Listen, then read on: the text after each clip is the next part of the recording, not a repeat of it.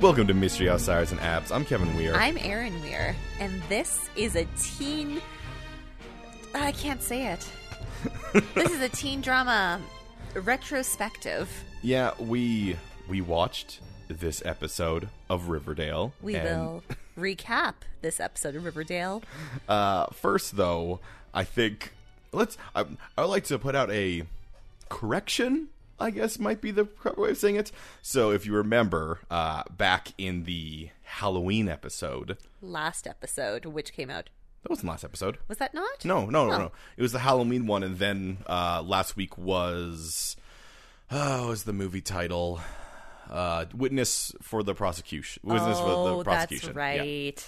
Uh, no, that w- the, back in the Halloween episode. When they had to pick hor- horror stories. Yeah, back when uh, we we mentioned that Brett had uh we we couldn't remember what book it was, and we ended up landing on the Count of Monte Cristo. Oh, there's no we in this story. That was all you, sir. You uh yes, but you agreed with me at some point. No, I refuse. Well, the point the ones we could not remember what, what it was, and we and despite the fact that the Count of Monte Cristo is not a Poe story, we just No. moved up from there. I then uh, it bugged me so much that I actually went back and looked at it, and it's not the Cask of Monte Cristo, Cristo it's the Cask of Mo- of Monteado, Monteado, I guess it's too much. It's unacceptable. which is a Poe story. The thing is that I know that's a Poe story, and it is the Poe story where someone does get walled up, which was the entire po- per- thing.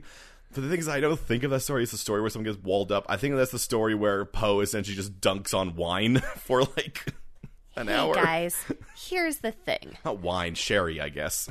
Sometimes when you're doing a podcast, your brain it gets stuck in these endless loops. And when your brain gets stuck in an endless loop in real life, like you're out with your friends, you're having lunch and you're like, "God, what was that post story?" You know, the one that sounds like the Count of Monte Cristo. It sounds so much like the Count of Monte Cristo. when you're with your friends, you can look that up. When you're podcasting, that's bad content. Oh, we could have looked that up. Absolutely not. we, we- are a podcast that prides on prides ourselves on never doing research. Yeah, we decide. No, no, we do research. That's my other podcast where we never do research. Yeah, so yeah, it's the cask of Monteado, which makes more sense than than what we were trying to go for, and is a Poe story, and not just another story about revenge. and a cask is a thing that wine comes in. Yes, and Monteado is a type of sherry. Gross. Yes, I'm sure Monteado. Actually, I like some sherries. Okay, this is also bad content. all right. Well, uh, with that all out of the way, with all that uh, correction and housekeeping stuff out of the way, let's get into this episode of Riverdale because boy, do we have things to say about it. because if you watch this episode, you know this cannot be short. This can't never in an hour. And we've spoken on this podcast before about how, like, you can't say that something that a character does is out of character because the creator makes the character. Yeah. No. Every single character in this show Yeah. with the exception of maybe Jughead, is acting out of the like prescribed range of normal actions this character would do and is not reacting to things the way this character would and it's, their motivations It's- make no sense. Really what it comes down to, whenever you can say someone something is out of character, the few times you can is when you look at it and you look at the character you've shown before and you're just like, I cannot see how you have gotten to this with everything we've seen before, how this is I cannot fit this facet of a person into the facet of the person you did before. It's it's the sort of being like if you show someone as being constantly selfless and then they suddenly do a selfish thing, but it's all context, but like Yeah, but and it's not justified by your storytelling. yeah, yeah, yeah. For instance, in this episode, Archie is very smart and very practical and has good plans. Yeah, I do love how Archie is out of character by being just real competent. Never has a man been more competent on this show, with the exception Luke Perry Andrews. Yes. well, come on, let's get into it. Because this is Riverdale, Season 4, Episode 6 Hereditary. Hereditary.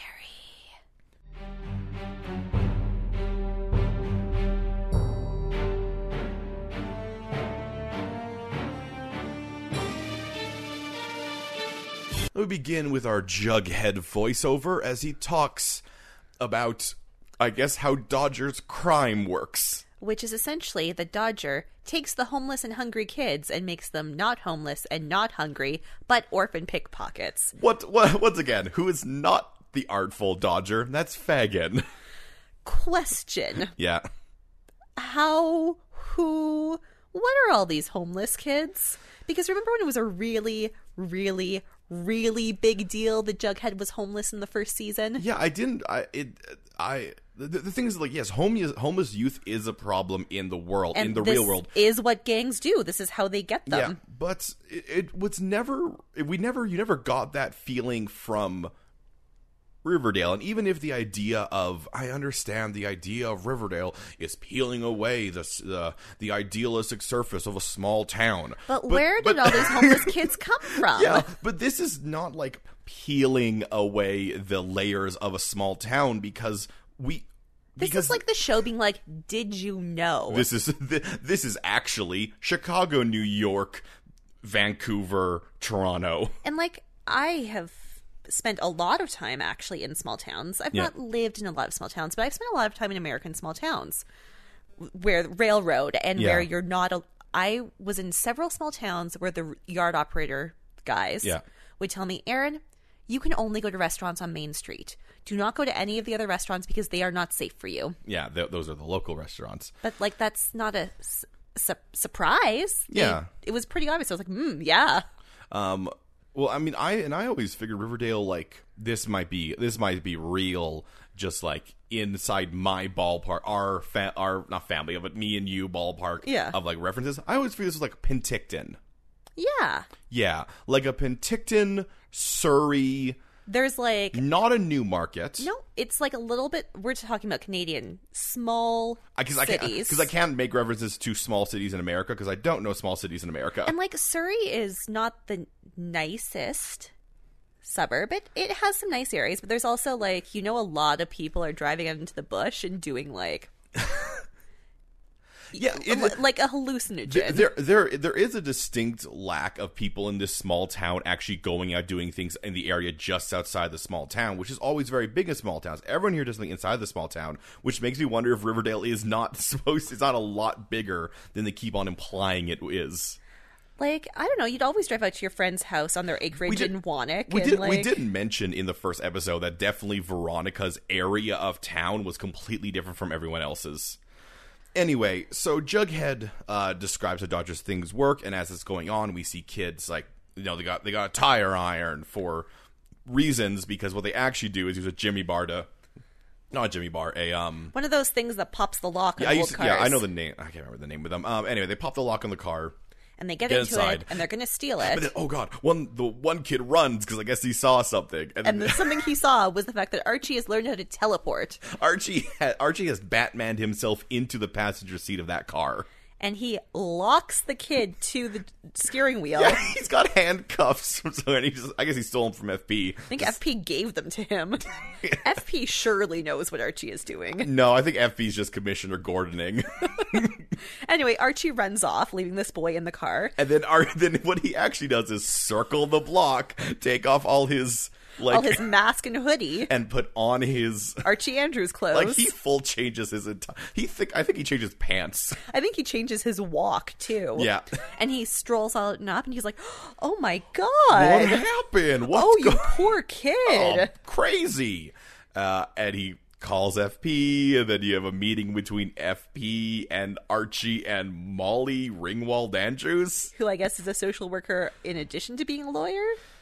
And then that means that he gets a job at Pops. And he's welcome to the family. And it, it's implied that Archie has done this, like, Ma- Yeah, which Many which times. I will say makes Archie a better Batman than Batman. Batman would just beat those people up and be like, "Now don't do crime again," and then fly off. where Archie is like, let me help support the infrastructure that will make you be able to make different choices in the future that will lead you to a better future. I'm glad that Veronica has decided from that one time where a serial killer almost killed her. Maybe we should hire some people at the upstairs place because I only ever hire people for, or Le the Bon secret Nuit. speakeasy. Whew. Uh, Dodger, of course, is angered by this. he stands outside of Archie's, well, not Archie's work. He stands outside of Pop Tate's and he glowers. Meanwhile, beginning a new storyline, Jughead has his own problems. And akin to Archie Andrews' problems in season one, Jughead has writer's block. Yeah. That- Well, I mean, uh, the Archie had stage fright. Jughead, isn't, Jughead isn't afraid to write, There, I just meant there's similar levels of problems. I guess. Though Jughead's escalates in a more reasonable way than Archie's does. So yeah, he's yeah, this is pretty much the entire thing is him being I have writer's block and Betty being like I'm your girlfriend, and that was pretty much the extent of Yeah. that scene. She's like, You need inspiration. He's like, I need science. And she's like, Okay, fine. Yeah, this is all set up for his storyline, but let's set up another storyline. Cheryl Blossom has a nightmare where all of her dead relatives come back and they also bring the creepy doll. Except for Penelope, who is not dead but is gone. Maybe Also, dead. Nana Rose is there, also not dead, also not dead, Oh, but also but is standing in this. well, she can stand now. she you, she's she you, predominantly uses a wheelchair because I yeah I guess I guess she she is just the wheelchair just because she's old and She's you no can't- longer being poisoned and though. you can't you can't walk yeah um can't walk for a long time you don't need a wheelchair just because you can never walk then you need a wheelchair because you only walk for short, for short spurts and apparently part of those short spurts is to frighten a young girl in a nightmare of course Cheryl awakens. Tony is right next to her. Also, the Julian doll is there. tells a jillion dollars there. Uh, there, it is important to mention that her family does say that Julian he wants a body. Accurate. All right, fair, fine enough. Oh no, Kevin. Reggie and Archie come into the gym, and Dodger destroyed it all night. All night. Yeah, he he re- he really overturned some things, but didn't break anything. Things are very messy, and there's papers everywhere. He really took a trash can, turned it upside down, and then pretty much like, yeah, they'll never recover from this. How awful am I? Yeah, I guess that place has no windows. I think they're all high windows, but Yeah. yeah. So we'll point this out now. Monroe is not in this episode. No. And then later, Reggie is like, when is he coming back? Yeah, so I guess I guess He's gone on a trip? Yeah. yeah. Uh, Reggie will be taking the role of Monroe for this episode, and that being the guy who keeps asking Archie what's going on. And telling him, Archie, Dodger's here again. He asks Archie what's going on, then he tells him what's going on. Archie calls FP, and FP's like, huh, a lot of things were really overturned in here, huh? Yeah, there's a guy named Dodger. I don't know if you realize this, sheriff of the town. You have a gang. and when I say a gang, I mean, a bad gang. not your volunteer gang you used to be in. yeah, you know how you guys were not really a gang? This is a real gang. Like, This is an actual gang. Because you. Because you think that maybe FB would be like, oh, gangs do what gangs do, but no, this is a bad gang. and he's like, hmm, I'll add Sketch Alley to, Sketch Alley to my nightly patrols. Really? You weren't doing that already? It's called Sketch Alley. you didn't, you didn't patrol the place with the worst name. it's not, it's not where, is that where people go to like do architecture design? No, I mean maybe though. Maybe it's called Sketch Alley because people used to go there to sketch. Yeah, but but now it's just a sketchy alley. Ooh. Now let's check in to see what Betty's doing for another storyline. She's also patrolling. She has spent all week watching everything Charles does. And turns out everything Charles does is go to work, eat at what did it Her say? house At or her house Pop's. or pops, um, and then go to the gym for ninety minutes, and then go home. And Kevin is there, and he's like. I gotta be honest, this just sort of sounds like like a lonely guy who probably wants his family. He's like, hmm, he's just a sad gay guy, like me. oh yeah, it turns out he is gay. Yes, very clearly. Yeah, they very- have decided. Yeah. Oh, they've decided a lot of things off screen that were not made of made aware of to the audience. so she puts out a very average life, and the, the Kevin's like, "Yeah, it's an average life." But then Betty realizes something about this average life. I guess. She doesn't tell us yet, but No. we'll see. Well, we'll see. So There's gonna be a lot of sighing this episode. all the lodges got out of jail last episode, as we know, Yep. and So- so they all have the a- lodges are having a family meeting in Veronica's house. Yeah. Um, I'd like to point out that Hiram has taken a seat at the head of the table. I like to imagine he came like rushing in, like, I'm going to the front of the table. He pushed past Veronica. Get out of my way. Veronica was already at the head of the table and he like moved her chair. I sit at the lead of the table. But you know who else is there? Well, it's our newfound lodge. Mini Lodge Her name, is Hermosa. Hermosa, which means that Hiram named Hiram's name being Hiram and his wife's name being Hermione named his Secret love child. secret love child Hermosa and then named Veronica Veronica, which feels incredibly insulting. that seems extremely pointed. like at birth, it's just like, uh, you will not have the H trend that I began with this girl who's clearly older than you. Clearly, I began it, then I was like, I can't think of another H woman's name. At at least not one that's Spanish. I'll pick Veronica. I'll pick Veronica. That's so Spanish. so we find out that Hiram's first passion. well, it's it's building a a, a a prison, right? No. Oh, is it bullying children? Well, sort of, Is but it, no. Is it buying up real estate? no. You It's, think we would have we would have heard about this passion then, right? well, Kevin, for decades, for generations, you know, like they told us in that flashback episode, Yeah. the lodges have been into rum. When? When? When did they tell us that? When was that made clear to us? Why? Why are they? Why are they slowly making this family so racist? So when Hiram was a small town criminal who bought pearls for his girlfriend, he decided to move away south Is wait? Are, are you? you to Miami. these, and you, this is just you making conjectures, of course. No, he moved to Miami and he opened many clubs, which may be called the Rum Outpost. No, no, no. He's making a rum outpost in. He's making Riverdale into a rum outpost. He has many rum clubs in Miami that are run by his daughter. They they never make it clear that he actually moved down to Miami at some point. This is all stuff that we have to assume based on things timelines. people say. yeah, we, we're saying this like it was described to us. It was not. This is the only way that this can work. So uh Now Lodge he wants to. Junior Yeah, now they want to start a start just a rum outpost up here And- in the Pacific Northeast. And also, Hermosa can help Veronica out with her secret speakeasy, which she owns. I don't know. But no, Veronica does not need that help, for she has hired her mother as a hostess, which is the lowest, the lowliest also of serving also jobs. feels crazy insulting to her mom.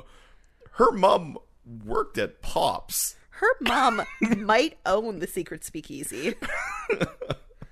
Uh, and then Veronica kicks out Hiram and Hermosa because they bad. Yeah, all right, let's pick up with Jughead. So Jughead has uh, apparently in in we- well between his in between his writer's block, I suppose, well on his way into madness. Has- He has decided that the solution is science. So he started dissecting the Baxter Brothers books, you know, figuring out how uh, how those those ghostwriters wrote their parts and how like trying to get a real like like literature aspect to And these things. You know what? This literary analysis, this breaking down of the style, is actually super useful. It's definitely something you do in high end writing classes. Especially if you are going to be ghostwriting someone else's style, is figuring out the things that and try to replicate as much as possible. Yeah. Now, as he says, which is true, it's impossible to 100% replicate someone's writing style. The ghostwriter's own style does tend to push up every so often. and he talks about this a little bit. Yeah. I mean, actually, I mean, yeah, Betty brings it up as like, oh yeah, yeah, this, this whole agreement thing. Yeah. Um, but he's discovered something. The first book, "The Secret of the Windmill," "Secret of the Old Windmill," The secret of the old windmill. "Secret of the Old Windmill," was Oh. Is- written completely different from every other one. but Kevin DuPont wrote the first five books. Yeah, which allowed him to somehow make a full series and get hire ghostwriters for uh, five books. That's a cr- those are crazy popular five books. Mm-hmm. Uh, but yeah, no, he said he wrote them. But however, the first one's completely different from the second. Not only in writing style, apparently the first one had like scathing political commentary and summer jobs and And war. and war. I'm like, what? I mean, to be fair, the first book in the Babysitters Club series is very different than the rest of them.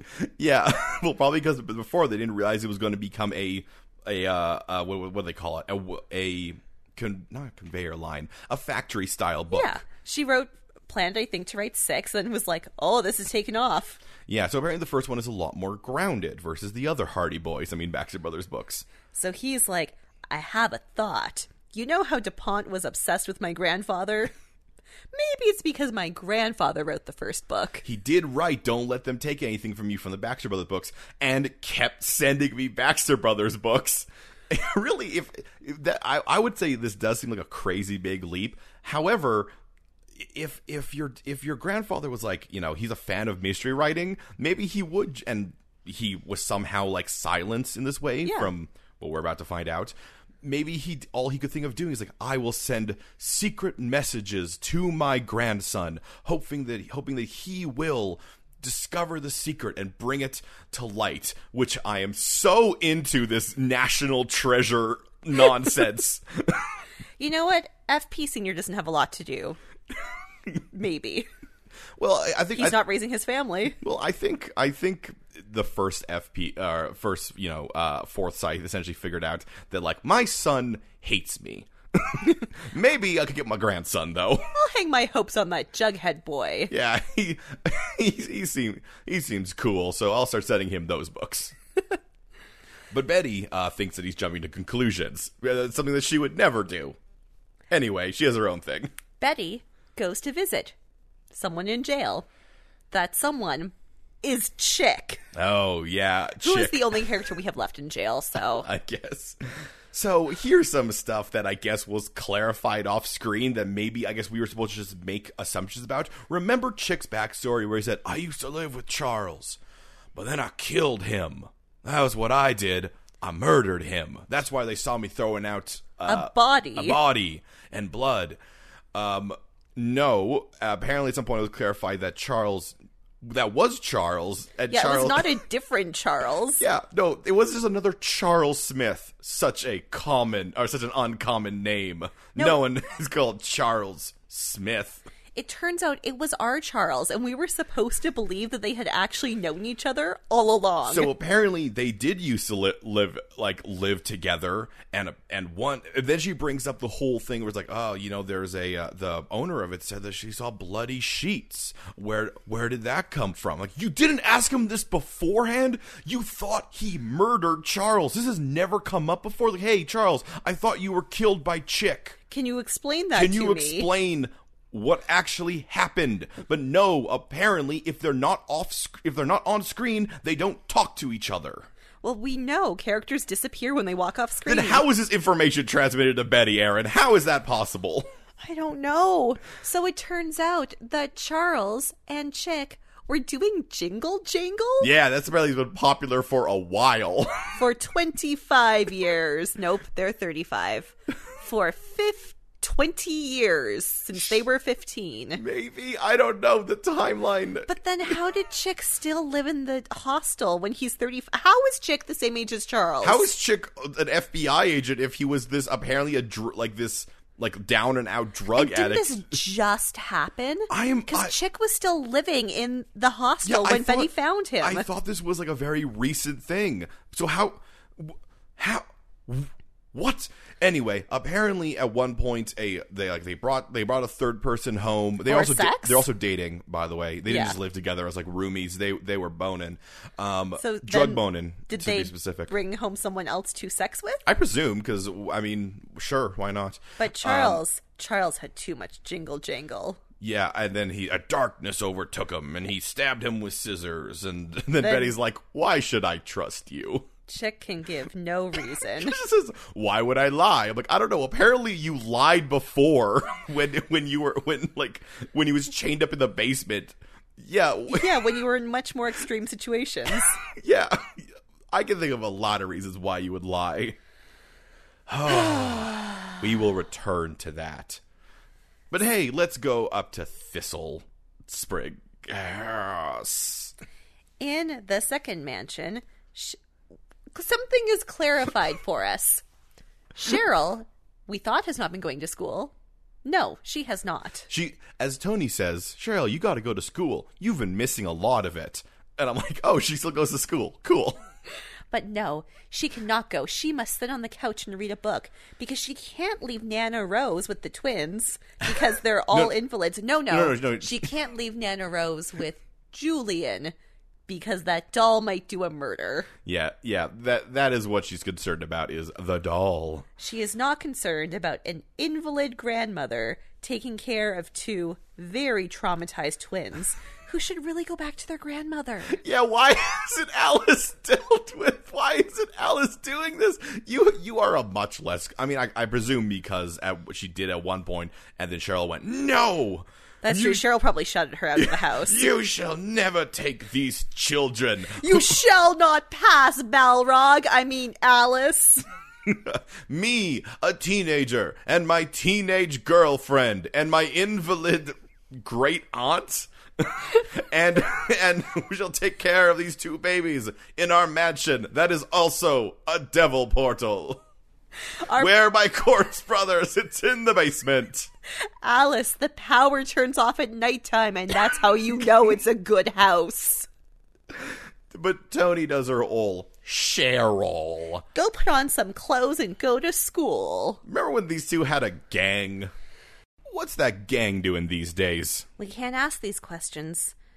For Cheryl is not asking them. She is too busy putting the doll in a circle of salt. I will remind you that Sabrina is canonical in this world. She has trapped that doll like the demon Oh, it is. Maybe not canonical, but uh, Roberto, exist in the same world. Roberto has. oh, Yeah, I gu- yeah, I guess yeah, because Bo- because the Ben Putton did appear in that one. So yeah, they are canonical. Yep. Cool. Let's head back to Ch- Betty. Betty. what just happened there? I almost said Charles, and then I said Betty. We just head back to both Betty and Charles. Where Betty's like, hey, Chick said you murdered a boy. What do you have to say to that? He's like, you went to talk to a criminal? About me? How? How? What? Betty, I did not murder a boy. Oh, well, do you have a polygraph? uh, did you know that those actually aren't? Yeah, okay, you know, yeah, let's do a polygraph. At this point, Betty's behavior was so not Betty that I thought she was putting on a show for someone. I thought she was. I, I thought there was something going on there, but no, she's just. And the thing is, I think I've said this on the podcast before. It is reasonable, completely reasonable, that Betty would not trust Charles Yeah. because every new person she meets does, in fact, turn out to be a serial killer. But why would she trust Chick? Yes.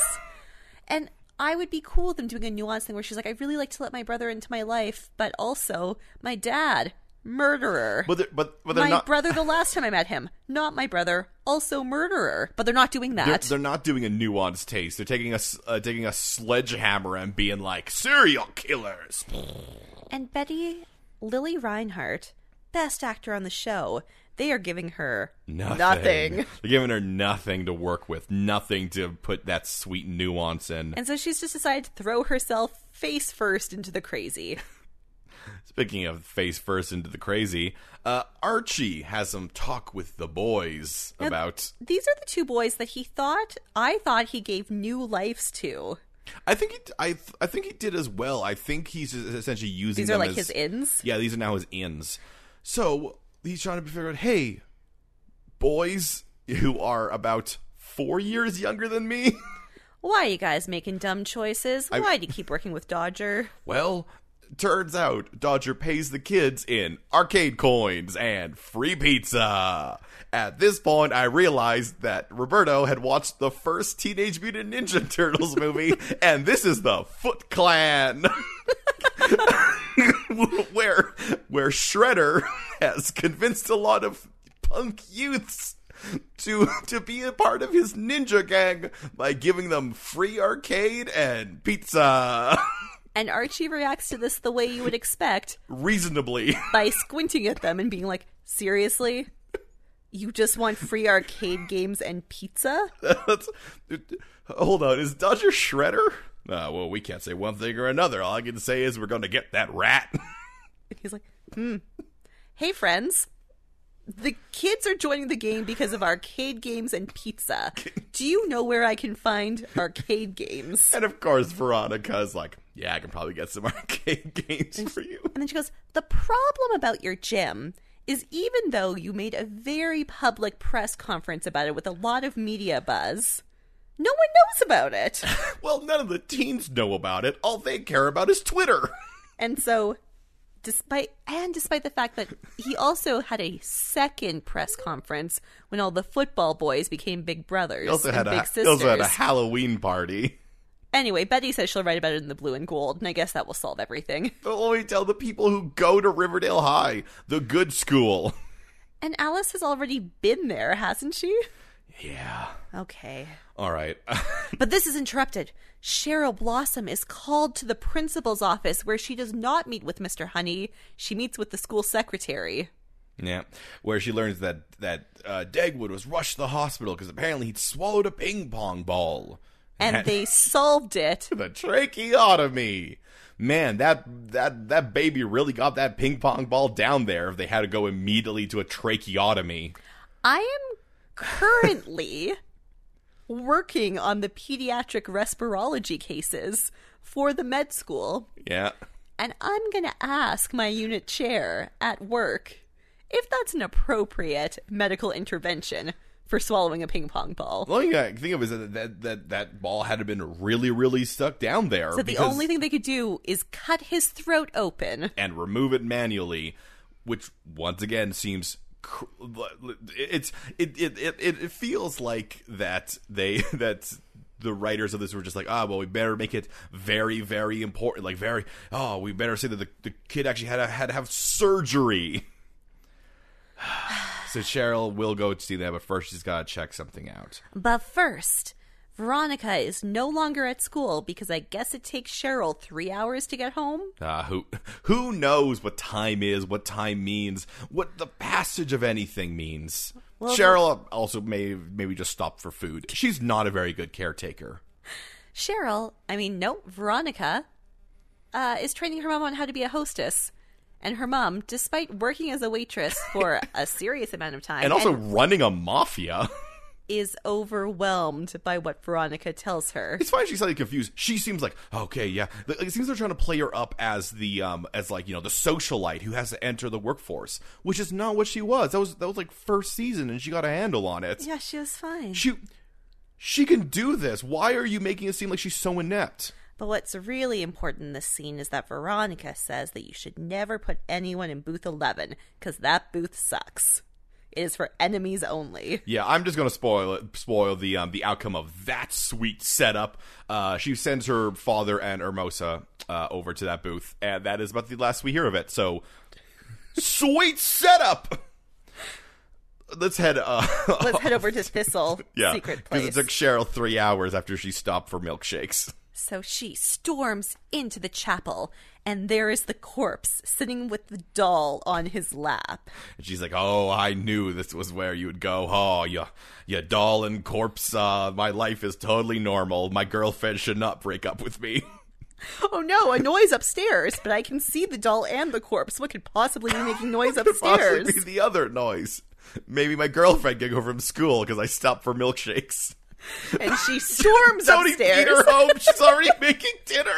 Tony's just in the kitchen cooking. Cheryl, did you did you stop to uh, pick Dagwood up from the hospital?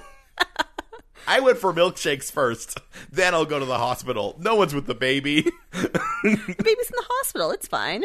Probably more fun than is there. No, who's up there? But some characters who we may have seen briefly, but not these actors. They are redheaded characters, which means you know they're blossoms. It's Aunt Cricket, Uncle Bedford, and a boy. a cousin. and a cousin And Cheryl faints. because it's sure. All right, let's take a quick uh, glance at this lie detector test that Betty wants to have taken. And Charles seems to tell lots of truths. He explains that he came home one day Yeah. and he found the dead man in the bed. Because it was, he was he was a trick of chicks, which we do know the chick is a prostitute. Was And a was a camboy. was a prostitute, I guess. But then You could still be a prostitute in jail, I guess. Huh, yeah. he acted on his On- instincts. My instincts took over, and I did the thing from Breaking Bad. he destroyed that body with lie. He got rid of those sheets. He took care of everything.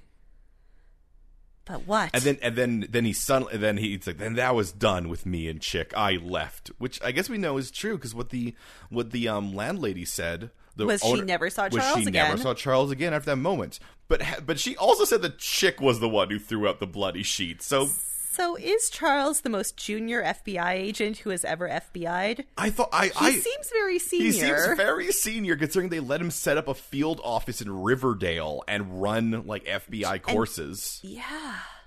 But like either so either he's either he is junior FBI or he has kept from the FBI being addicted to heroin and all and and living And with living in a hostel and living with a hostel. prostitute. Like th- those things don't I mean don't get me wrong, that is possible. It is definitely possible. But those things don't don't feel like they line and up. he says that he met Char- Cheek when he was at his lowest of his low, his darkest point when he was so sad. when I just got that big promotion at at the FBI. I need to know if he was an FBI guy then met Chick, or if he was Chick then met and, and became FBI. Because one of those makes a little bit more sense than the other. and every timeline on this show is so broken. These are 35 year old men. Check. we are sha- this timeline is shattering, shattering before us. anyway, Betty asks if he's keeping anything from Do them. you, do you have any other secrets? And I'm like, yeah. I mean, every you you have not known him. You've only That known long. him f- for like what six months. One of his secrets could be I'm allergic to peanuts. I have a shellfish allergy. But no, what he says to her is, "I am a recovering drug addict, and Yes. I t- and I take and I have I take recovery I, or I go to like uh, drug- Narcotics nar- Anonymous. Narcotics Anonymous Yeah. at the gym. Yeah. and Betty acts like, "What you are like Betty." Did you not Betty, ex- extrapolate that from the Did- story did he you- just told you? Like, I understand that this would be new information if you brought it up out of the blue, but you believe Chick about the murder, but not about the fact that they were doing drugs. Oh, Betty. Betty, you're. Remember when you were the hero of this show? Remember when you could take like very obvious, like even even even if it's just a confirmation of of something like yeah maybe you don't want to jump to conclusions maybe you want to confirm but she acts like oh my god i never even considered this could be a thing Oh, Betty. oh betty Hiram goes to visit Archie at the gym in a completely different TV show. yeah yeah pretty much he offers his consol- condolences offers some money and archie goes no we've done this before no Hiram, I learned not to join the mafia. Hiram, I learned that you're a bad guy. Something that Veronica seems very hard to understand, but I know that you're not good, so no. Good day, sir. Cheryl Blossom thinks that she had a dream about her aunt and uncle coming to visit, but it's not a dream. They're there. No, she- Aaron, she did not have a dream. She had a phasma- phantasmagorium. I, I refuse to accept that that was her line of dialogue. I, I thought I hated how Veronica talks. I despise how Cheryl talks. Her parents did not talk that way. How did this child pick up the what what made this be her lingo? If you are going to give someone an interesting way of talking, I want to feel like I understand why they're saying that. She calls FP the constable. I mean, Cheryl does spend all of her time with her invalid grandmother, who is markedly insane. But but I feel like her grandmother still calls FP the sheriff. she does say the hunt is on at one point, though. I feel like I feel like Cheryl just read a thesaurus and was like, "This is a book. this is not a reference piece. This is something for me to learn from." A constable, Aaron. She calls Sher- she calls Sheriff Jones a constable. Maybe Cheryl doesn't. She's not British. Maybe she doesn't know exactly who you get a search warrant from, so she's like, if I say something that's completely wrong, no one can judge me. If I seem like an idiot, they can't. They won't get mad at me. so, this family. It turns out that the Blossoms still own their maple syrup business. I mean, it was just a front for heroin. So, And oh shockingly, no, it wasn't a front for heroin. It was a front for jingle jangle. shockingly, this Was it jingle jangle? Was it front. the first No, one? it was the first one, which was It was also Pixie Sticks. Jingle Jingle was the Pixie Sticks, and then and it that was became Pixie Sticks. It was it, it went from um, Pixie Sticks to uh, uh, Pop Rocks. What was it when it was Pop Rocks? I cannot remember for the life of me. All I remember is Jingle Jangle. Anyway, they want to sell the maple business because it turns out the scam front business for heroin is not doing so well. It's- They're hemorrhaging money. Uh, so they want to sell the business. At which point, Tony turns to Cheryl and says, Cheryl, you hate this house. If we sell it, maybe we can. A house is not Like, a business. hold on a second. Where was that in the conversation? Although it does seem that all of the Blossom's houses are on their land, and it turns out you cannot sell the business without selling their homes. Which does not seem accurate. I feel like you can keep your home if you sell your business. like, that does not. Or, or Or- or the blossoms are the worst business people ever and did not like like diversify their their holdings Or this uncle is just trying to punish Cheryl for her craziness, which is possible because they would like to, the aunt and uncle would like to go downstairs to visit the ancestors as they do anytime they come to th- Yes. Thorn home. yeah these these i remember when we said these are vampires i don't I, I still think they might be vampires or druids like They need to commune with the ancestors. But, but Cheryl freaks out so hard that not only is she like, no, you can't go to the chapel, she's like, no, I'm not going to sign those forms I agree to anymore either. Normal. She is so bad at keeping a secret. Like, if. It's frankly astonishing that not every single person she's met has not assumed that she has a corpse of her brother in the basement. Yeah, it's her- she's like, hey, can we? Hey, can I go into that room? No, you can't go into that room. And you know what? You can't have that water any either. Okay, you're definitely keeping something secret in there. No, I'm not. How dare you? Get out of my house. I'm totally innocent.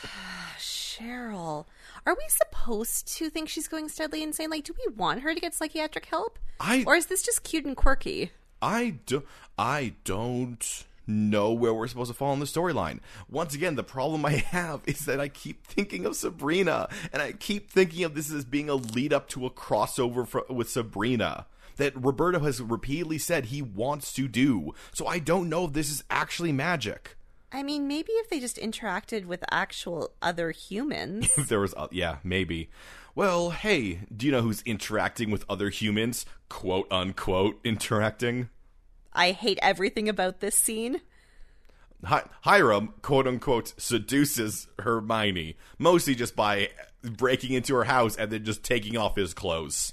I hate this. I hate this. Sexy rape is not sexy. It is still him forcing himself upon his wife, ex wife, even Yeah. though she repeatedly says no. It is not sexy. It is not a hot scene, and I'm very upset. And just because eventually she goes, okay, that doesn't make the entire sequence leading up to it any better. She divorced him and kicked him out of her house. Yes. She has expressly said that she wants nothing to do with him, and he is dead to her.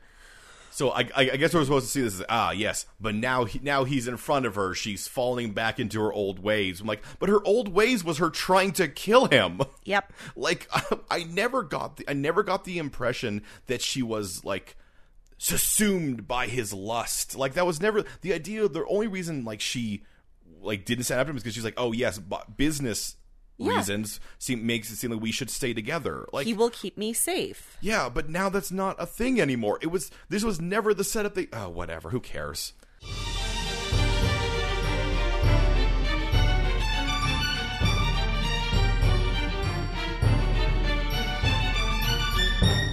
So Aaron, Yes, Kevin. throughout this week, what made you happy? What made me happy? Um, I had a super fun night on Thursday. Mom and I went to Art Market, which is like an artisan craft sale Christmas market in Calgary. Very fun. And then we went to go see a world premiere Sherlock Holmes show at Vertigo Theater. Also very fun. And there was snacks. It was surprisingly funny for a play about Watson getting over the death of his wife. All right. But uh, after that, my dear friend Claire, who some longtime listeners may remember hearing in the background of one of our episodes, uh, was the assistant stage manager on the show. So I ended up hanging out afterwards, going up to the green room, hanging out with the cast, meeting the artistic director of Vertigo Theater. It was a good, fun night. Then I was out until after midnight. Kevin, what made you happy this week? Um, I didn't have a lot of uh, uh, time to do things this week. I um, obviously I started a new job this week, so I didn't you know I didn't have a lot of that. But I, I'll say that the thing that made me happy this week is that my job doesn't suck. That's great. yeah, like I like I did I did four days of work at the job, and I like it. I'm gonna say that makes me happy that I'm not stuck in a terrible job. So which not everybody has the opportunity of. So Very yeah. lucky. Yes. And you didn't have to touch a single animal's butt. So Jughead does some intense re- research over at Stonewall Prep. He's reading the old literary magazines. He found a a short story that his grandfather wrote, but it was ripped out. he reveals this information to Betty, and she goes, "Hmm, Where where did, where did your uh, where'd your grandfather go after Stonewall? Riverdale High." So I guess he at that point he still was not on the Or- bad side of town. He had not moved to the south yet. So I guess I guess his grandfather's like his grandfather's um, parents were still on the quote unquote good side of I town. guess so. I guess what we're about to find out might explain why hi- the grandfather did hit rock bottom. Um, but so at this point, I, that's the only thing I can assume because his grandfather did not exist on his own. He still had A family. a family around him. So maybe, maybe at the river at Riverdale, there was uh, some might be in some of the literature magazine that they used to have. Time for research. The arcade machines have arrived, But at- there's not that many kids there at the gym yet, even though there's arcade machines. Well, that's because at Dodgers they still get free pizza. No, I will, I will. I do think we just got to problem. These are uh, homeless kids, so getting free food is pretty big for them. Mm-hmm. Yeah, And so Veronica's like, oh, fine, free pop tates. we'll get free food. Uh, like yeah, one once again, uh, them being hey, you get They free are food here. homeless. They are homeless kids, apparently. Weird. I mean, I, barely- I guess there's no there's one social worker in this town, and she drifts in and out of our of our plane of existence. Maybe sometimes she's in Riverdale, maybe sometimes she's in Greendale. Yeah. Who knows? Yeah, yeah. All right. Well, Sh- uh, Cheryl decides it's time to. Get rid of that doll. Well, and and I saw like a bucket of liquid next to her. I'm like, oh, is that like acid? nah, it's just water. No, she just drowns it. And Tony gives her a look like, really, Cheryl? Really? Really? Are we supposed to be concerned about Cheryl? I am very concerned about Tony. yeah. Yeah. like the the thing is that the doll is doing weird things. So the only way w- thing we'll have to go with is that like is Cheryl going mad? I mean, Cheryl's always been mad. But is she very mad? Has she gone from mad hatter mad to like, come on, see a therapist? I'm now very confused by the passage of time. Okay, because Hiram seduced ugh, Hermione in the middle of the night. She Yes. went out for a glass of water, and there he was taking his shirt off. yeah, yeah. then the literary magazine thing happened. Then there's another evening full of arcade games, I think that's And free during. pop tates. I think that's during the day. lunchtime pop tates. Huh? Well, but then Hermione or Veronica, I thought, was getting up in the morning and finds out that her dad is moving in. Oh, I, oh, who knows? Who knows what time this is? Yeah, Hiram's moving uh, back in, and uh, he, despite uh, you know Veronica's hatred at the rightful hatred at this, he makes an insane call, which is, well, do we want to talk about what this is really about, Veronica? Is it about all the crime you did? The time you tried to murder my boyfriend because he I made you vaguely annoyed? Nah, Veronica. What, what we should say what this is really about. Is the time when you tried to kill Luke Perry Andrews when you framed my mother? No, what this is really, really worried about. What you're, what this really is about. When you Veronica. made that insane quarantine for no reason whatsoever? No, no, we we should talk about what this is really, really, really about Veronica. What, Dad? You're jealous of Hermosa. At which point Veronica goes, Wha huh, wha no, me? Wha no, huh. Which I'm obviously exaggerating, but it's not that far off from what he actually get from Veronica. So it turns out it's, it's, uh, it's just about Veronica again. It's just Veronica being selfish. despite the fact that there was not a single inkling until this scene that Veronica felt anything but annoyance that this woman kept insisting that Hiram was good and helping him. Nah, maybe Veronica's just jealous of her. Now you may be thinking, hey, Just Hiram being Hiram. Well, we'll check in on this again. But first, over at Riverdale High, Jughead finds a Forsyth Jones Sr. story that was written under a pseudonym. It's very clever. Oh, it's uh, it's amazingly clever. Um, I don't think we should spoil it. I think you should go watch it I because should go this is watch the it. one highlight of this episode. And I, and, I, and I will say, like, you, you be, once again, you think, oh, it's Jughead doing a leap, but no, this is like, if you if you think of the fact that this is Groundfall, if there's anyone who would decipher this, it should be someone in the family line. I love this. By the way, I love this storyline. I love this whole Jughead deciphering this thing and this whole grandfather stuff. This is what I am in for when you talk about like mystery, and if you want to talk about like making Riverdale into like. A, a ridiculous sexy teen a mystery? sexy mystery is them figuring out the secret, the dirty secret behind the Hardy Boys. yeah, this is awesome. so years before uh, the first Hardy Boys novel came out, The Secret of the Old Windmill, there was something written in the Riverdale High literature magazine. and there's like a character who is the next door neighbor of the Hardy Boys. And she has the same name in this, and some of the names are super similar, but the writing style is the exact same. Hmm. Hmm, Perchance there is a mystery in here. Uh, there's another mystery as well for Betty. it's an old mystery that is coming back up. Betty gets home, and there's Alice there, and, And there's, there's Chick- Charles. Charles, and as we will eventually learn, there is FP standing off camera Until we need him. until we need him, just standing in a, just standing in a dark corner, waiting until someone draws attention to him. But the reason that Charles is there is because well, Betty went to go talk to Chick, and Chick decided to take this as an opportunity to flip on all of them. So he called the FBI Yes. and told them that the shady man, because that's what we're calling that That's character the forevermore, only name he ever got. the shady man was killed by Alice Cooper. Yeah. And then the body was disposed of. And he can tell the FBI where the body is. He can tell the FBI everything. Oh no. Uh, whatever happened to the shady man's like girlfriend? They paid her off. She's gone. She is She's gone. not dead though. no, she just was She's- done. Yeah, Yeah. she's in the wind. Okay. Um, anyway, so now now they gotta deal with that. That's getting all brought up. Well, Charles and FP, who has stepped out of the shadowy corner. Charles is going to take the lead as an FBI agent, and the sh- local sheriff's going to cooperate with him. And they're going to go look where Charles said the body was deposited. Ooh. So the Foot Clan has moved to the gym now. They love their burger and video game party. But oh no, in comes Reggie, and he's going to tell Archie what's going on. Because of course Dodger Has shown up. I've just been like, "Hey, where are all my Foot Clan ninjas?" And so Archie goes outside, and Dodger has somehow found a bent up length of not metal pipe. It's just like it's, It's it's it it's definitely is like some form of like metal. a metal dowel. It's it was what I first thought was a weird stick.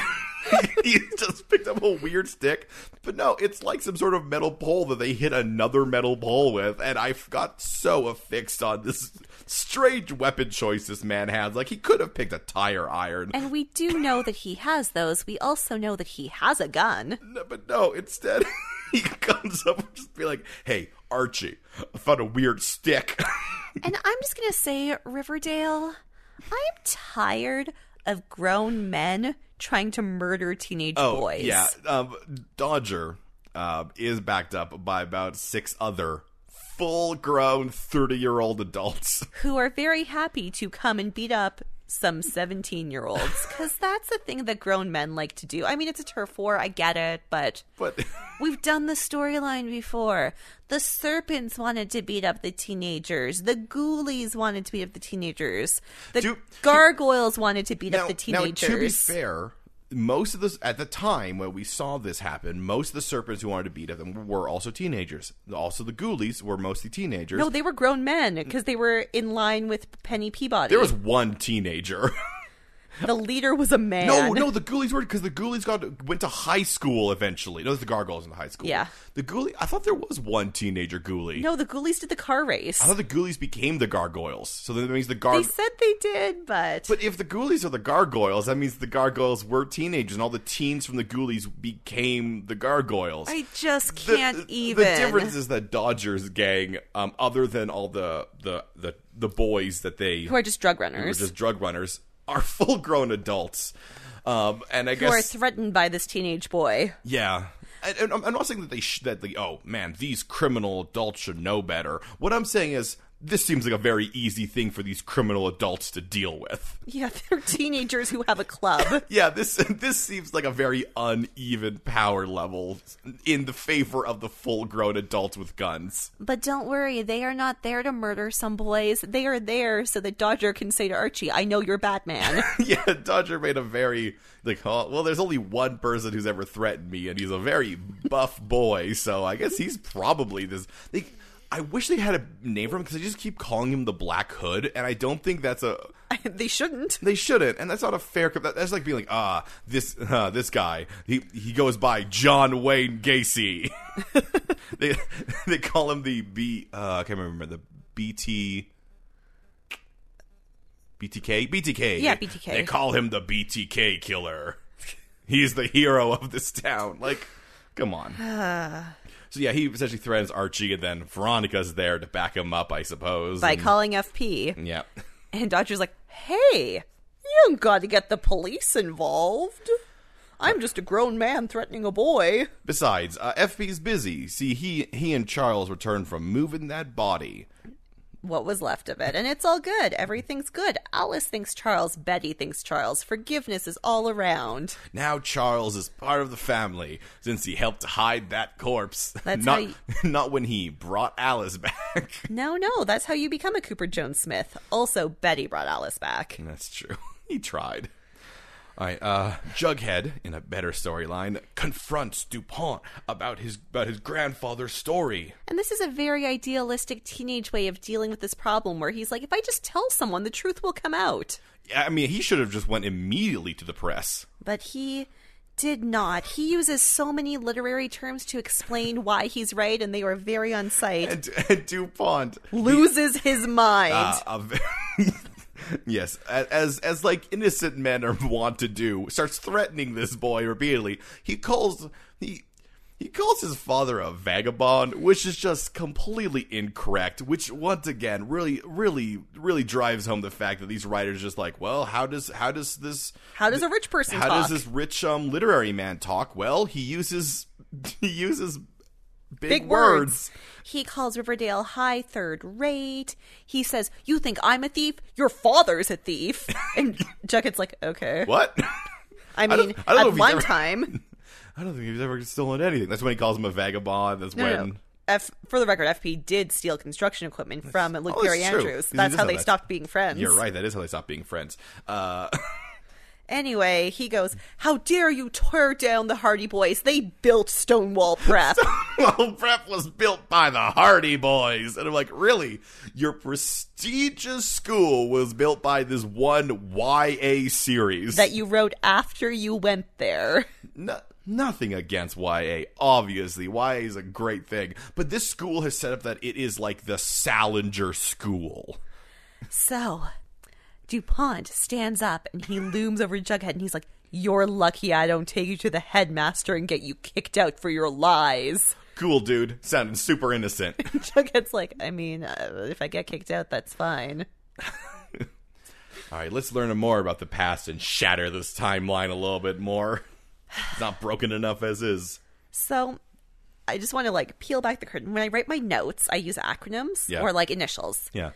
It's really challenging when it comes to the lodges. HL, HL, HL, and VL. So Hiram is HL, Yeah. Hermione is H, and Hermosa is HL Jr. Well- and so I keep forgetting her name. Well, Hermosa arrives at uh, Pops to talk to Veronica and to try to make Veronica see that, I guess, Hiram's not a bad guy. So this 35 year old, like, I'm sorry, this woman looks in her mid 30s. She looks older than I do, yeah? So I just looked it up. Mm-hmm. The actress um, is uh, born in 1989, which makes She's her younger than me? so that makes her about 30. Um, th- I mean, here's the thing. They, they they doll her up like a like Oh. That's her- her styling and her makeup does age her, I yeah, think. it is a style, and that, I guess It's it's a our stylistic stylistic choice. thing. Uh, but that m- so I mean, we do- they don't tell us what age she's playing, so we might as well assume she is about 30. so that means that Hiram would have had her when We he we was... have not explained this.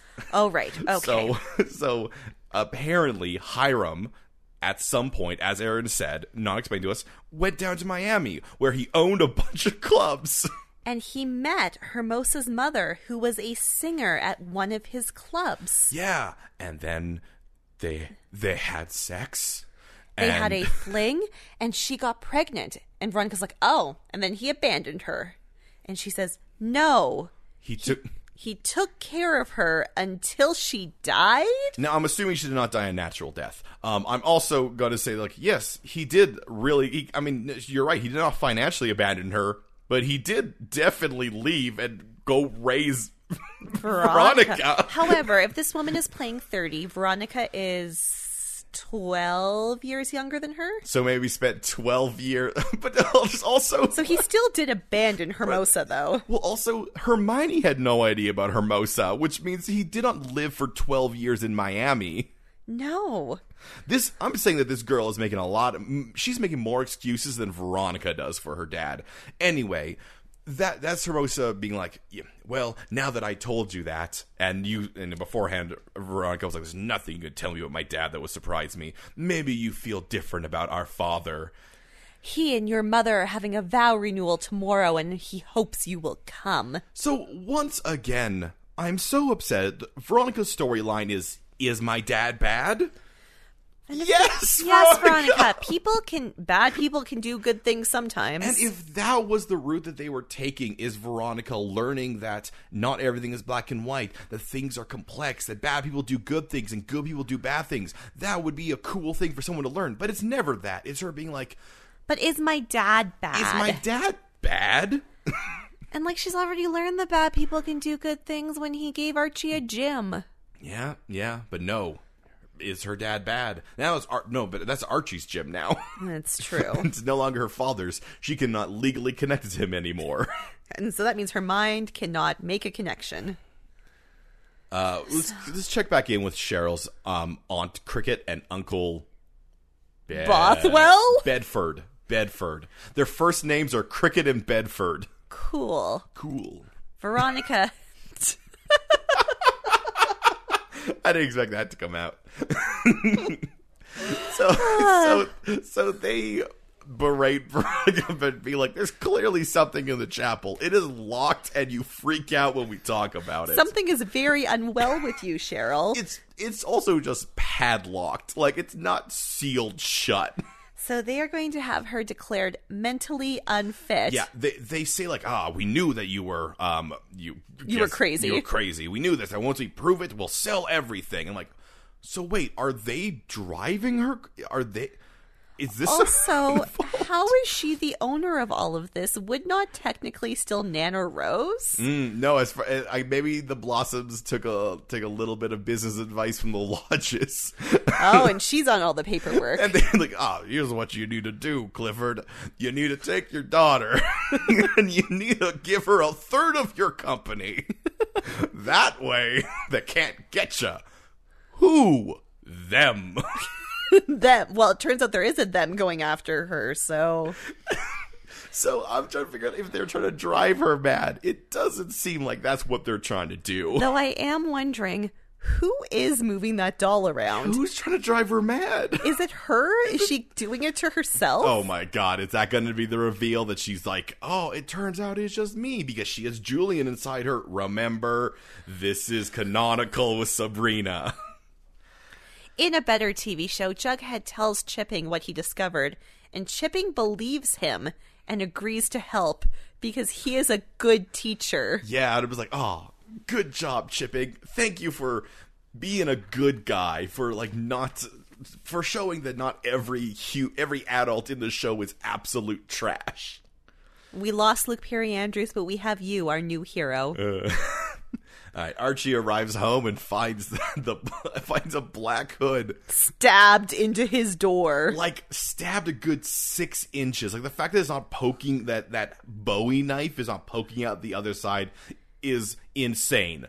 But do you know what's more insane? Molly Ringwald Andrews is sitting on the front couch reading and did not hear it getting stabbed into the door. Someone had to have taken a hammer and hit it in, like, or or at least she was sitting there and they just heard a thunk and then went, "Nah, that's probably nothing."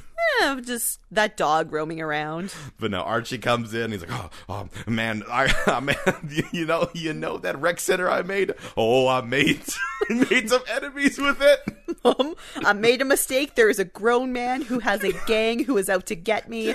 We need to leave. the way he describes it makes it sound so dumb.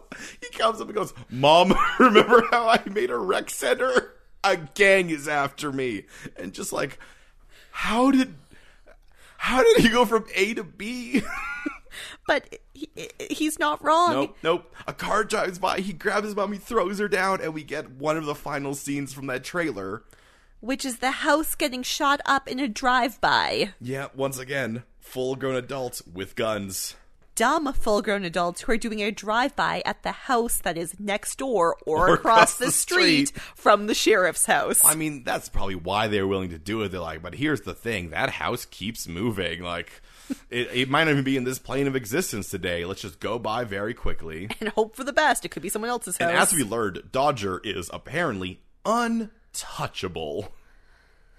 But first, Veronica goes into her dad's office in the apartment for reasons unknown, and there is Hermosa, and even worse, Veronica's creepy painting of Veronica has been replaced by an equally creepy painting of Hermosa. And it was like, it just he told me to put it in a place of honor, and I feel so touched that he would put it in this place. And to her, I get things from Hermosa's perspective. She, as much as she denies it, she has been abandoned by Hiram, and as far as she she cares, her dad is back. So you know what? I don't pull it on her as much. Although it is, is unclear if she put the painting there or if Hiram did. And if she did it, that's a sketchy move. I mean, it, it definitely is. The, I have no doubt that Oh, she no, Vero- is. Veronica's painting is in the secret speakeasy now. Yeah, yeah. Oh my god. Okay, anyway. yeah. I mean, I mean, So it's not a sketchy move because she did not take down Veronica's painting. Oh, that's what you meant. Oh, yeah. Yeah. No, no, no. I mean, yeah, she put it up. Anyway, so Veronica is totally jealous of, of Hermosa and goes on this big rant where she's like, you know what? I was coming in here to tell you that I was going to go to my parents' stupid vow renewal, but, but you know, I'm not going to do that anymore. You know what else I'm not going to do? I'm not going to give up my place in the family. I'm not going to do that. This answers our question, Aaron. She did not change her last name, I suppose.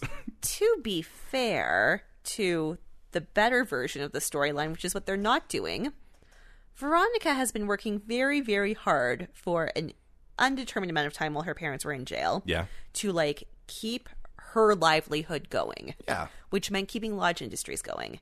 And now all of a sudden the grown ups are back. I, I don't know if she has been. well, she has been keeping at least Pop Tate's and the Secret Speakeasy busy. Yeah, that's not really going. Lodge Industries, though. but she hasn't been kicked out- kicked out of her house. Like Smithers is still being paid. Like she has been working really, really hard. And suddenly the grown ups are back, and she's being pushed out of everywhere. And that would be hard to grapple with as an 18 year old who thinks you really held everything together while your parents were in jail. I mean, I- I would agree with that if they showed us any view of her doing I that think work. They think they have.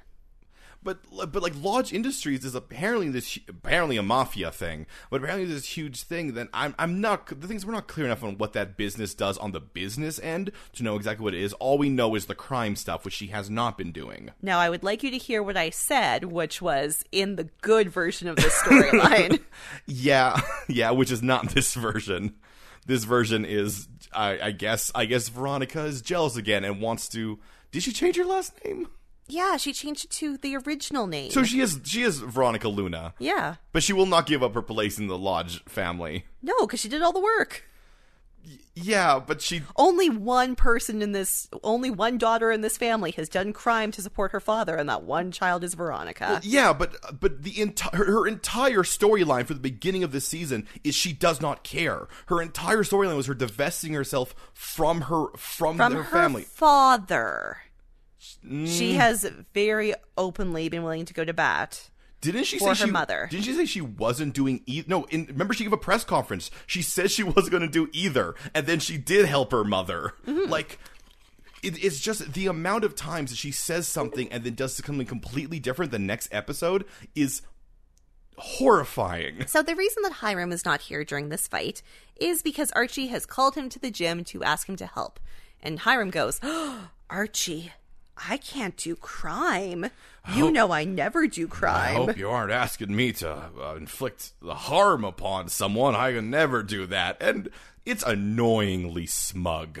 and Archie's just kind of like, but you know, family's so important, and also Dodger is slippery. FP keeps trying to catch him, but he can't find any evidence on him. Oh yeah, when they rolled the um the arcade, they found drugs on like all the kids. I guess were just hanging out with drugs, but they couldn't tie it to Dodger. So I guess Dodger doesn't own the arcade, or at least owns it under a pseudonym. Hard, hard to say. Hard to say. Things are going to move fast now. uh, Chipping comes into class and is- she tries hard at the class, but he's clearly he's clearly like you know worried and he's stu- stuttering and he's he doesn't know what you know what to do. And he tells Jughead, I am so sorry. I could not help you. And then he jumps out of the window, and, And I- none of the Power Rangers move to help. Yeah, Jughead runs to the window, looks back, and Not a Power Ranger not has a, moved. not a Power Ranger. I mean, I'm not surprised about Brett, but I mean, come on, Trini, Trini, Zach. Zach, Donna, whose name we know. We have a name for we it. have a name for. Also, I just learned that this that this uh that this is off the second floor, which makes me confused about those bushes. I guess those are trees. Could be any floor. This could be the fourth floor. They're the tops of trees. Yeah, like I I did not realize that this was that high up in the building. I thought it was I thought it was way down. Meanwhile, over at the Blossom factory, the Sure. uncle has gone into the chapel in the middle of the night. Because of, because of course he did. Your security was something that he could cut with a bolt cutter that you can buy from a hardware store. And he has found that corpse, and he says, Cheryl, you're going away for a long time. And he starts throwing some teens around. Yeah, he throws Tony to the ground. He throws Cheryl against the wall and then starts to choke her. he starts he starts threatening her way more than like he threatens her in the way like if this was a WWE match, I'm like, oh, he's waiting for someone to attack him, and they're taking too long to hit their spot. he's just making so things up. So he's just improving in Cheryl's face, being like, "I should be hit by now. Someone should be hitting me." Kunk. There it is. Tony does a murder. Yeah, uh, yeah. I figure he's probably full dead. Yeah. Yeah. Um, Here's a horrifying reveal. Meanwhile, meanwhile, meanwhile, Charles. No, wait. We see Chick, Chick first. first. He's talking to someone on the prison phone, and he says, "How did it go?" And the someone is Charles. Yeah. So I guess Charles and Chick Are a couple. Oh. are a couple and they're doing something. I don't I don't like this a lot and there's a lot of things I don't like about Riverdale. I don't like this specifically. it's not good. It's not good. I It think makes no sense. it, ma- it makes no sense why he would come back, why he's involved, why he would disappear the night after. Like I don't, I don't get it, and I don't like it. And if you explain it to me, I'm sure I will like it less. the next day, The aunt starts looking for Bedford. Bedford isn't around. Cheryl says, Get out forever. Uh, Reggie and Archie head on up to the uh, the the the rec center. I keep calling it the gym, but I guess they call it, they call it a rec center. And they find a bloody carpet that has something wrapped up in it. And I'm like, oh, that's Dodger. Then he opens up and, oh, that's Dodger. He calls F. Archie calls FP, and his face kind of moves, so Dodger is not dead, yep. but he's definitely been beaten up by Hiram. Yep. And then we go back to the to the Power Rangers class, and they all have like concepts of what's going on. Brett has the best concept, which is that he's like, "Yeah, I hear we don't have to take the class anymore. We all get 4.0 GPAs." And in That moment, I love Brent. like yeah you know that is what you think you're, you're, the- you're the oh kind of guy who's like yeah when your roommate commits suicide you get 4.0 gpas um, but Maybe no. that's why he made Moose leave. But no, everyone else is like, oh no, our writer's gonna be this person. It's gonna be Ian, uh, Ian McGraw. I can't remember his name. Um, it's gonna be they, they mentioned some literary Yeah, writers. Celeste Ng, uh, Ian McEwan. Ian McEwan, that's who it is. He's the one who wrote a sci-fi book and then insulted the entire sci-fi genre. but he did write Atonement, and that was a Oh, good Uh, book. because this is not the sci-fi book that everyone else thinks it is. This is a sci this is a good one. anyway, it's none of them because They're not going to pay for another actor when they've already paid someone this episode. and who do they pay? Ah, it's Dupont, who introduces himself like he's never met the Power Rangers before. He's like, oh, I hear you're a very talented young group of authors. like, yeah, you saw us like three days ago. You gave us an assignment. what? what? Don't act like you've never seen us before. Don't do this for Jugheads. Jughead knows too. He's also doing the assignment. And that is, boy, is that the episode. so now we know all the new storylines. and most of them are bad. I don't know who we're supposed to root for. I don't know who the heroes and villains are other than Hiram. I don't even I don't even think I know who the protagonists are. Because 'cause it used to be Betty, but now Archie? but now it's still kind of Betty because Can there- Charles is Can there only be one competent teen at a time? and now it's Jughead. Oh, It's Archie. it's Archie. Yeah, you're right. Jughead's maybe. a detective. Are are they switching up roles now? Betty is Archie. Betty's dumb.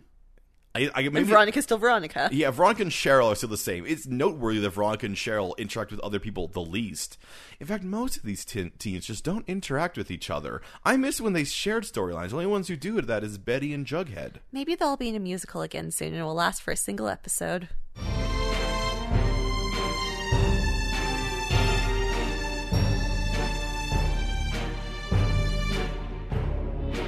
So, Aaron. Yes, Kevin. Throughout this episode, did you find yourself a CW moment? Did I find a CW moment? Did I find a moment where Logic solved all of their problems like, by getting free art- arcade games and free pop tates? Now, my goal for you for this one, I know you probably already picked one out. Try not to pick one that is a specific story that is an important plot point. Try not to pick a plot point. Try not to pick a plot point. I know it's real hard. Oh no, I've got one, and Yeah. it's not a plot point. It is explicitly not a plot point, and it is the fact that uh, Booth Eleven sucks. yeah, Booth Eleven sucks, which they set up as kind of a joke And then they follow up on it. immediately and never follow through with it. So we never get to see Hiram and Hermosa in lo- in Booth 11. Why does it suck? What's What's wrong with it? I thought it was the one like underneath Veronica's portrait. But why would Veronica say that one sucks? She's like, ah, it sucks. You can't see my face straight on. So uh, that moment made no logical sense and was not even very interesting. It was li- literally just to enhance more drama. Yeah. Kevin, did you find a CW moment that is not a plot point? I picked I, I picked three incredibly small ones that are have the same theme, which is Phantasmagorium, Constable, and Vagabond. Words that are not the word you meant to use well, I mean, Phanta- Phantasmagorium does mean that. does does work and constable does work the fact that cheryl a 17 year old girl from the pacific northeast um, would say them upsets me uh, because she does not talk like it doesn't make sense how she got that language i've said that before um, and then vagabond is just not what jugga's dad was and if dupont i mean oh hey i guess dupont is not a very good writer True, for he did not start his series. Oh my god, I would love if his speech was just full of him misusing words. That would be, that would be so great if he was like, "Ah, you I don't stand over there all bemused." And they're like, "Well, "You you know that actually means confused, right?" And he's like, "No. No, it means that you're enjoying my It speech. means you're amused." You're enjoying my speech, for you are bemused by it. Nah. And they're like, now we are bemused. Uh, no. no, I am bemused. What's going on here? Yeah, his dad's not a vagabond. He has a home. He doesn't try. He, his dad his dad's never left Riverdale. No, even when Jughead had no home, FP still FP had had a home. Jughead was more of a vagabond than FP does. And Gladys was certainly a And, vagabond. and the only time he ever met FP is when he's the sheriff. He has a job and a home. he, in fact, has never met FP, for FP refused to oh, come to that's that true. party. That's true. But he has to know that his dad's the sheriff of the town he lives in, right? I mean, you'd think you'd read a newspaper article from Hiram's paper or see an Alice Cooper news moment Yeah. report. Yeah. See, that's my CW moment is just those three, those three like two dollar words. Because, you know, I was going to pick the chic flipping on the shady man thing. Then I was like, oh, I guess that sort of does something. I just don't like what it does. And I guess for some reason Charles told him to flip on them at that moment. The reason I fear, fear like Charles heard it from Cheek, I guess. Then why? When? What?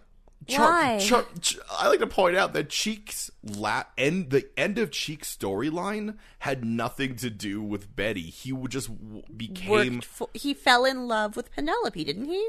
I he was thi- a replacement Jason. Uh, yeah, I would. that'd be rare. We fell in love. I think he became a surrogate child for Penelope. Really thought they were having sex. Who knows? There's no way to know. I mean, uh, there's, There's no way to there's know. No, there's no way to know which of the blossoms are having sex with each other. Uh, they're really into incest. Uh, I want to say again on that note, people having sex with people. I am not okay with the Hiram and Hermione storyline. Hear me. yeah, We usually say don't change things because of what we say. Change this thing. yeah. Th- man, It made me really uncomfortable, Kevin. man the uh, well and also just the insanity that they do with hermione's character the amount that they flip between her being a strong independent woman and being like oh man she's just trapped under the thumb of hiram Remember when she told Veronica how mafia malls have to use their wiles and guiles to achieve nonsense? yeah so we we spoke at the beginning very quickly about um about people acting out of character and i would almost say that none of these people are acting out of character because they do such a bad job of setting up some people's characters could you tell me what hermione's character is